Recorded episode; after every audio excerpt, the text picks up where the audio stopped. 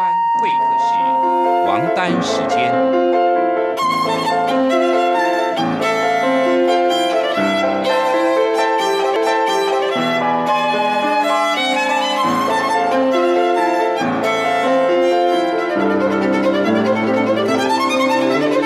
由天安门学生运动领袖王丹主讲。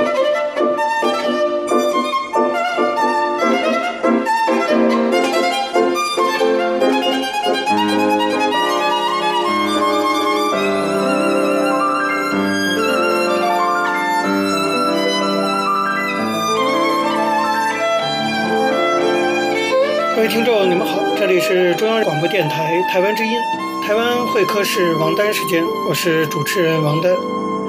首先呢，我们进行的是第一个单元大陆时事评论。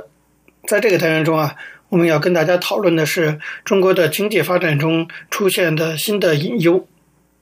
大家知道，中国的经济发展呢，经过几十年的高速度的这样一个过程之后，现在逐渐进入到。缓慢增长，甚至是平缓发展的阶段。按理说呢，对任何一个经济体来讲，这本来呢是一个正常现象，需要一定时间的结构调整。然而，最近开始爆发的中美贸易战，使得呢出口拉动经济成为泡影，在中国未来的制造业的前景，恐怕也笼罩着阴影。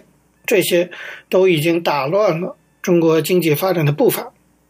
各种在以前的发展中啊积累的那些矛盾，比方说地方政府的债务啊、收入分配的不公正啊、金融危机啊等等，也逐渐的在发酵。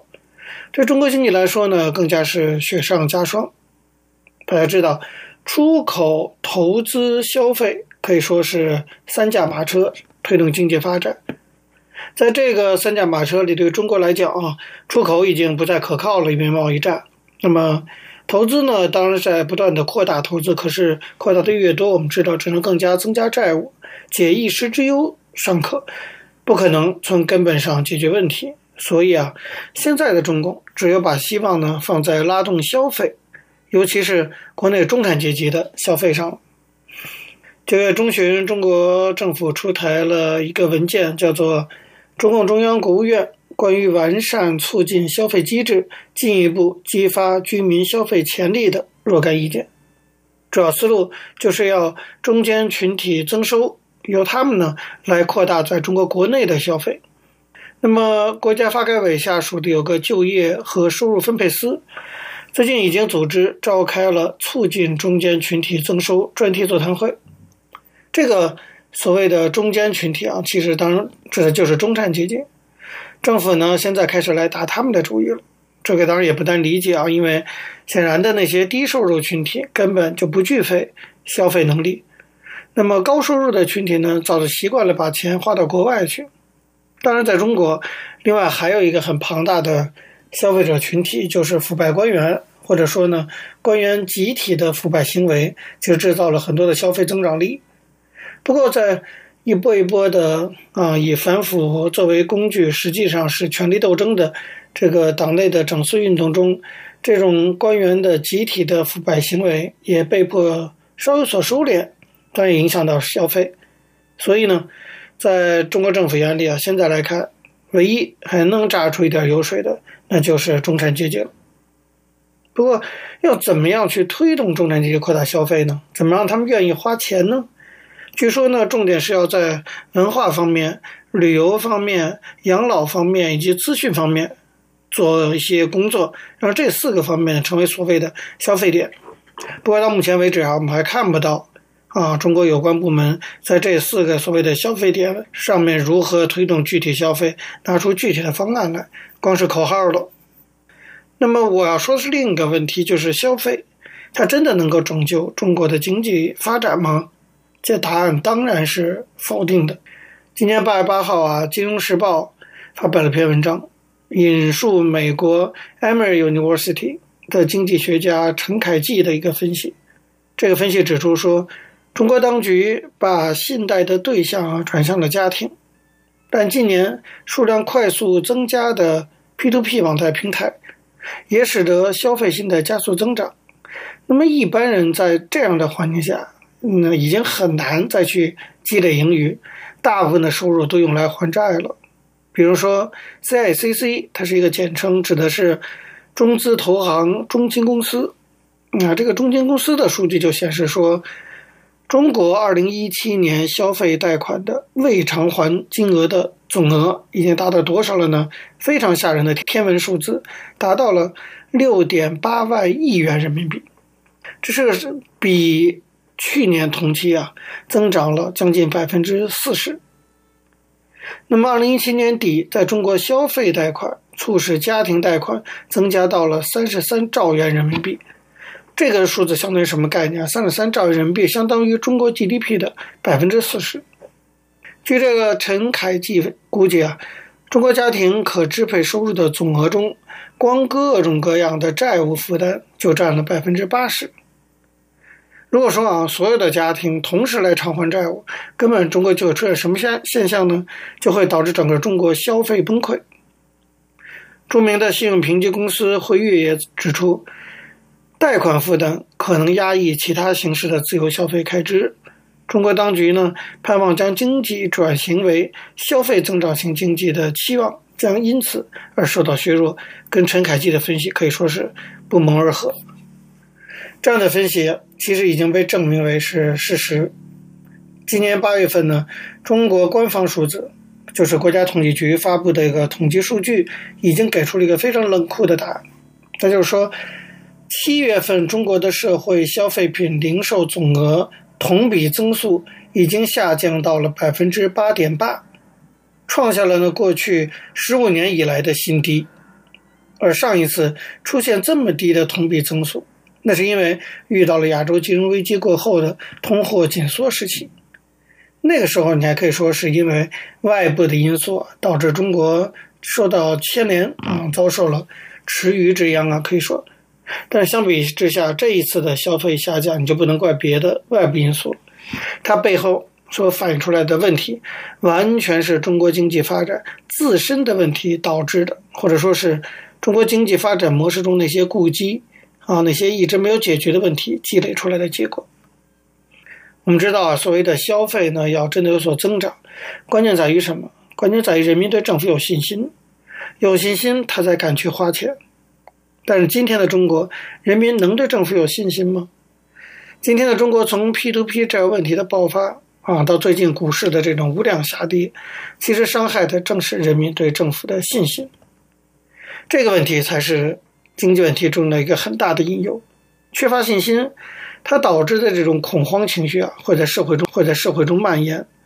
那么那些没办法把财产啊，像有些中产阶级那样转移到美国去啊、欧洲去啊，转移到安全地带去的这些人，他哪里还敢把他辛辛苦苦积累起来财富拿去进行什么文化呀、旅游啊这样的消费呢？更不可能嘛。所以这种消费乏力背后啊，所反映出来的信心匮乏，我觉得比消费乏力本身。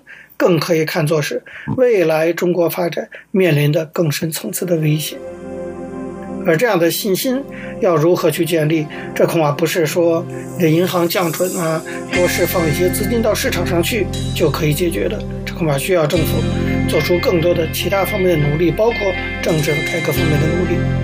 好，各位听众，由于时间关系，讲到这里，我们休息一下，马上回来进行下一个单元。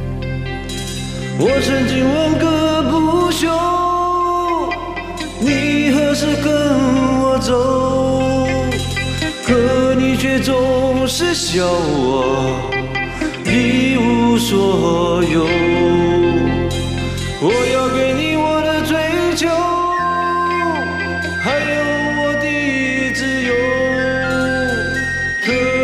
你总是笑我一无所有。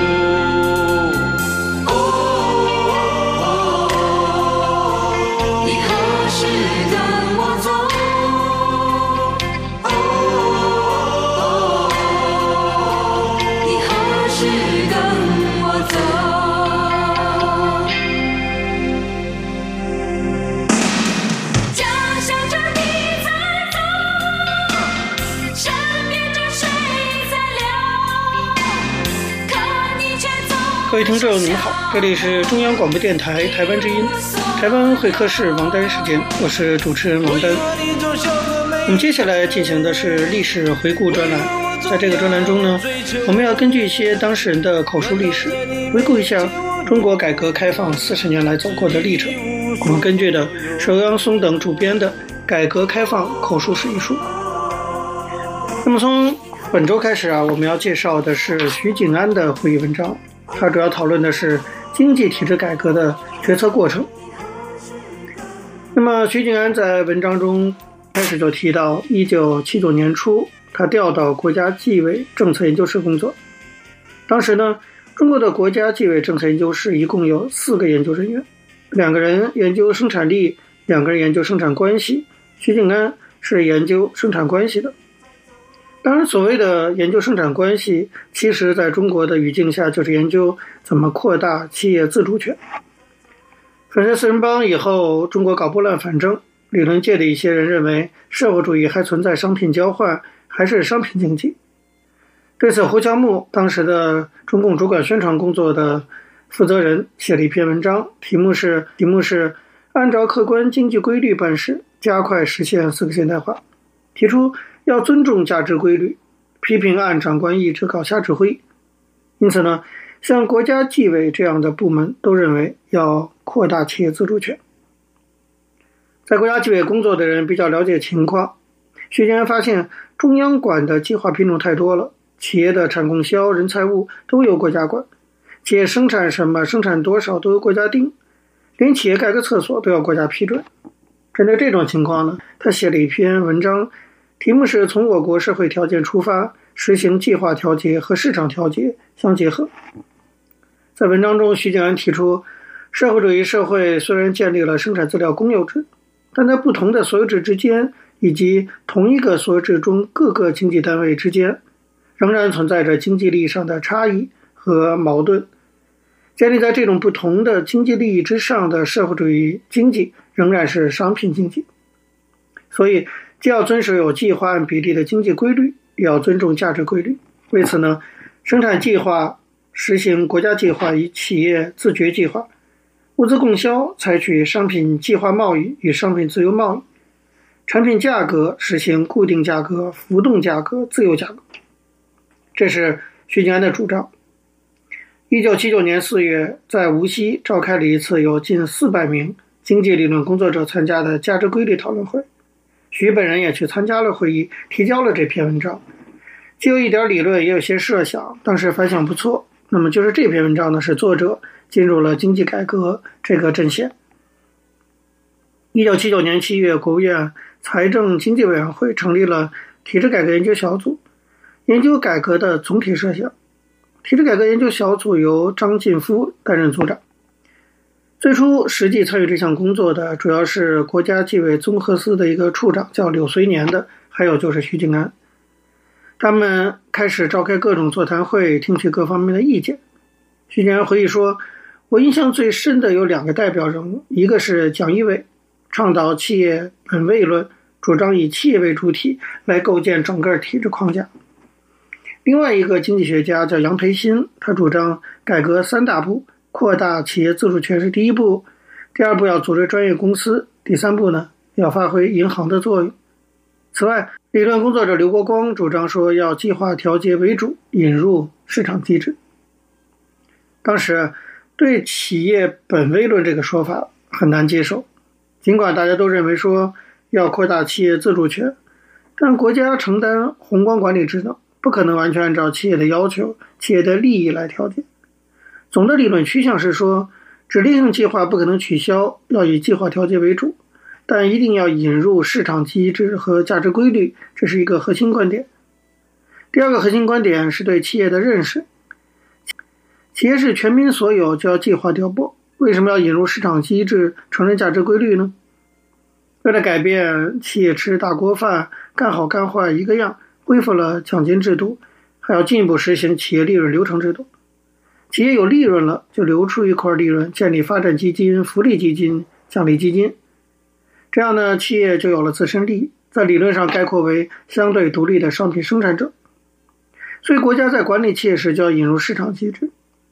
那么，第三个核心观点是，认识到社会需要不断变化，生产结构不断调整，靠单一的国家计划无法保障经济按比例发展和企业产供销的平衡。徐静安他们写出初稿以后，由张晋夫主持，召开了一系列的座谈会。一九七九年十二月三号，形成了关于经济体制改革总体设想的初步意见，并印发全国计划会议讨论。这个设想的意义就在于说，它结束了过去历次体制变动在中央跟地方的关系这个问题上兜圈子，在行政管理办法上动脑筋的做法。这回提出了五大改革原则。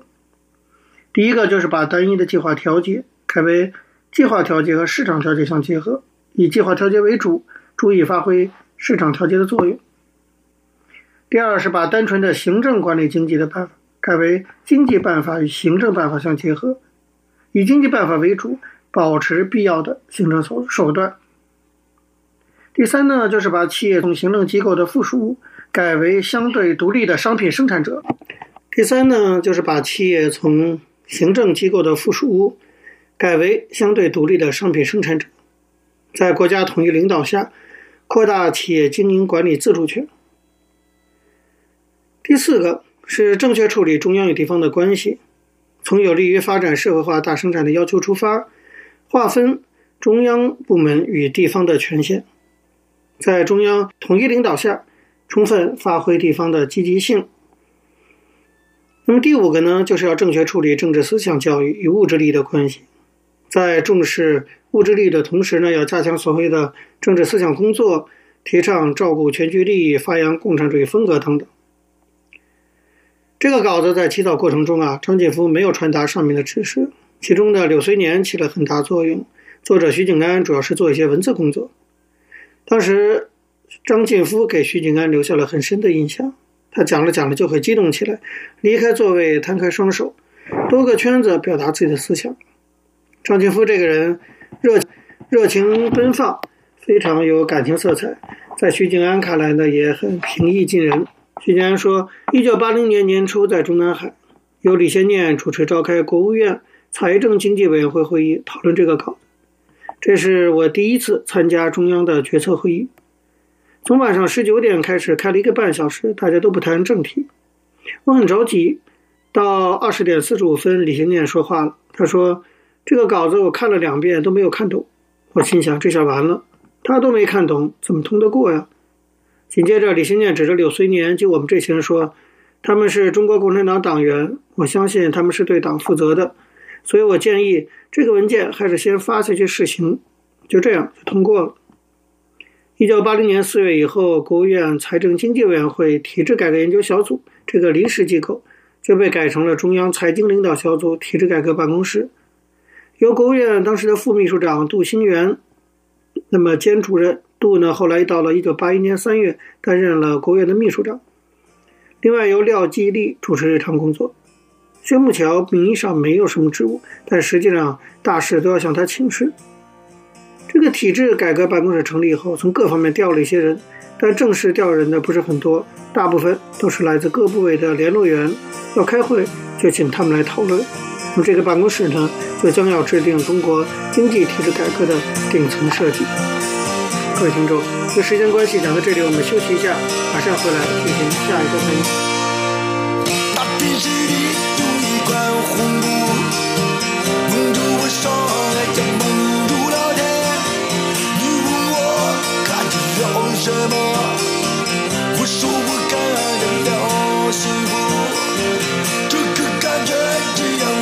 我舒服。它让我放掉我没的路。你问我还要去何方？我说要上你的。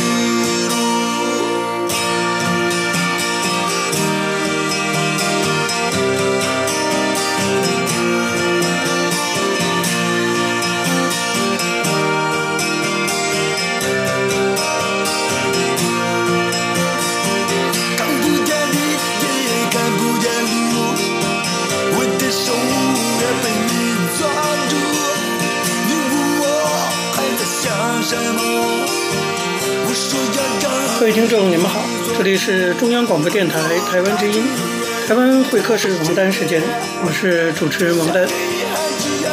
在今天的台湾经验专栏中呢，我们要继续介绍台湾公民社会发展中很重要的一个部分，那就是社区大学。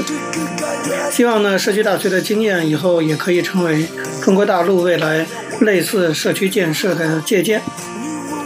前几周啊，我们综合性的介绍了台湾社区大学的发展。那么这周开始呢，我们选一个例子来具体而微的看社区大学整个发展的这个过程。那我们选择的呢，就是台北市文山社区大学作为例子。为什么选择文山社区大学呢？因为这是台湾第一所社区大学。在台湾当时啊，社区大学的推动之所以能够成功，应该说呢，有相当的。特教育、政治与社会等背景，我们可以来分别看一下这些背景是什么。就客观条件、客观条件来讲啊，首先我们看教育方面。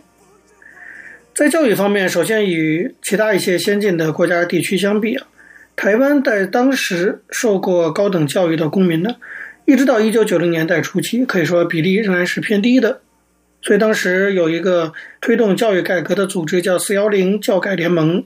他们才会提出主张，说希望广设高中与大学。大学。另外，从社会正义的角度讲，那么很多人是希望能够让过去那些因为家庭经济弱势，或者说大学入学门槛过高，像联考啊就很难，那些没有机会受到高等教育的公民呢，希望他们有机会还是能够接受高等教育。第三点来讲，一般来说，正规大学。传授抽调了个人经验的那种知识，我们称为套装知识。可是社区大学的规划是经由师生之间的这种互动来创造与传递经验的知识，有它独特的地方。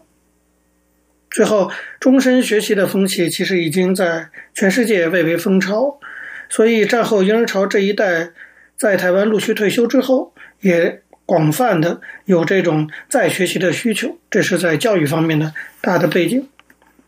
那么就政治方面来看，台湾自一九八零年代后期解除了戒严，开放了党禁报禁。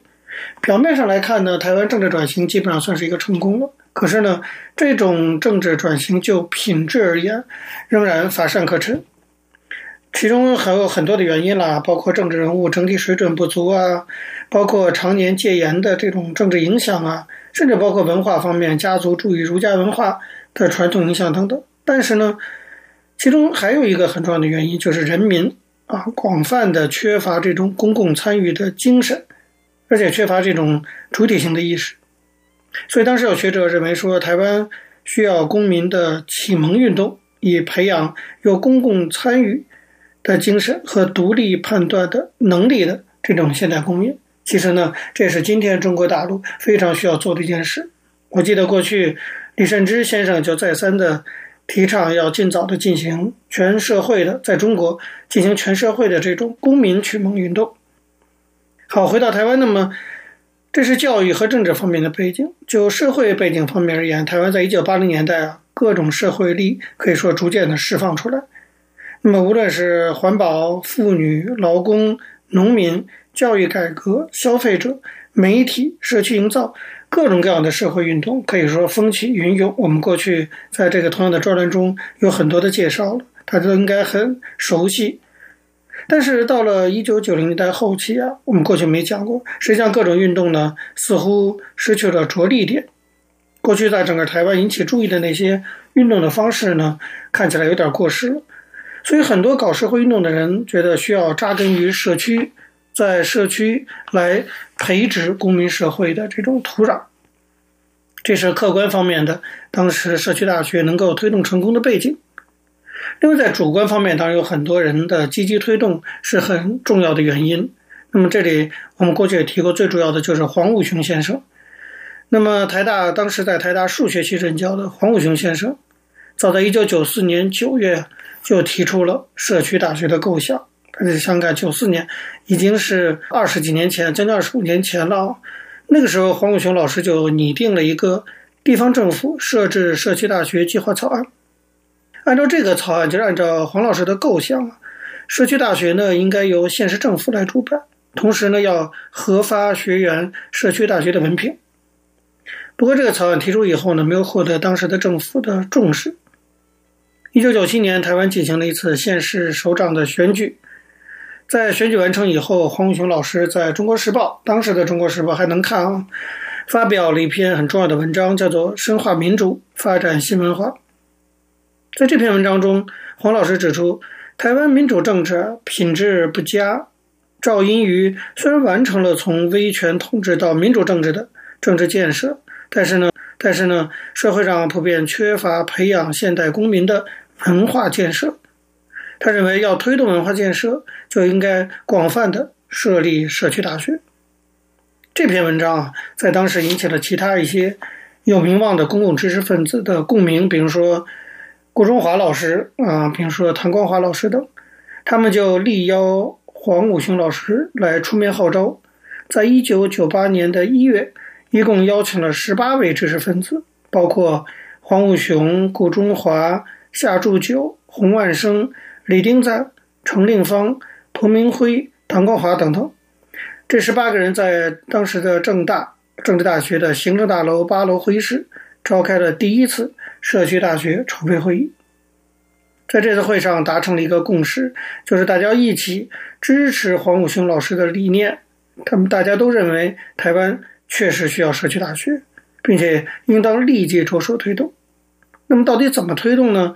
参加筹备会的知识分子决定，第一是要跟地方政府去接洽，游说地方政府出面来办社大；另一方面呢，要找中学进行合作来开办社区大学。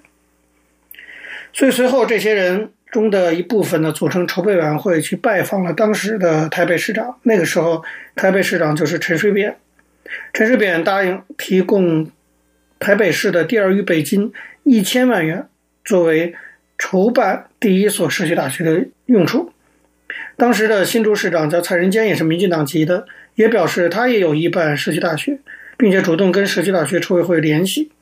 所以，社区大学筹委会呢，在这一年的五月四号，在台大校友会馆举行了记者会，公开向全社会宣告说，台湾社区大学运动起跑，同时呢，宣布第一所社区大学九月将在木栅国中来开办。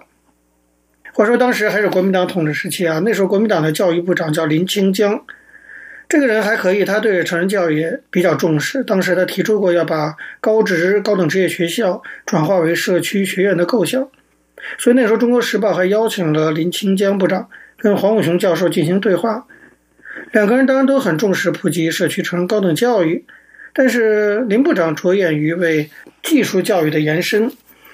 那么他仅授予社区学院毕业生，他认为只能给予副学士的文凭。可是黄武雄教授认为，社区大学乃培养有公共参与精神的现代公民，应当授予正式的学士文凭。所以双方理念交集有一些问题。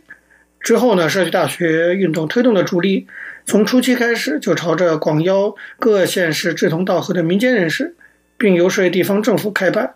而没有从中央层次开始推动，这是当时社区大学成立的一个大致的背景。好，各位听众，由于节目时间的关系，今天的台湾会客室王丹时间到这边结束了。非常感谢您的收听。若各位听众对我们的节目有任何的指教，可以写信到台湾台北市北安路五十五号王丹收，或者是电子邮件信箱到八九六四 @rti dot org dot tw 给我。我是王丹，下次同一时间再见。没有烟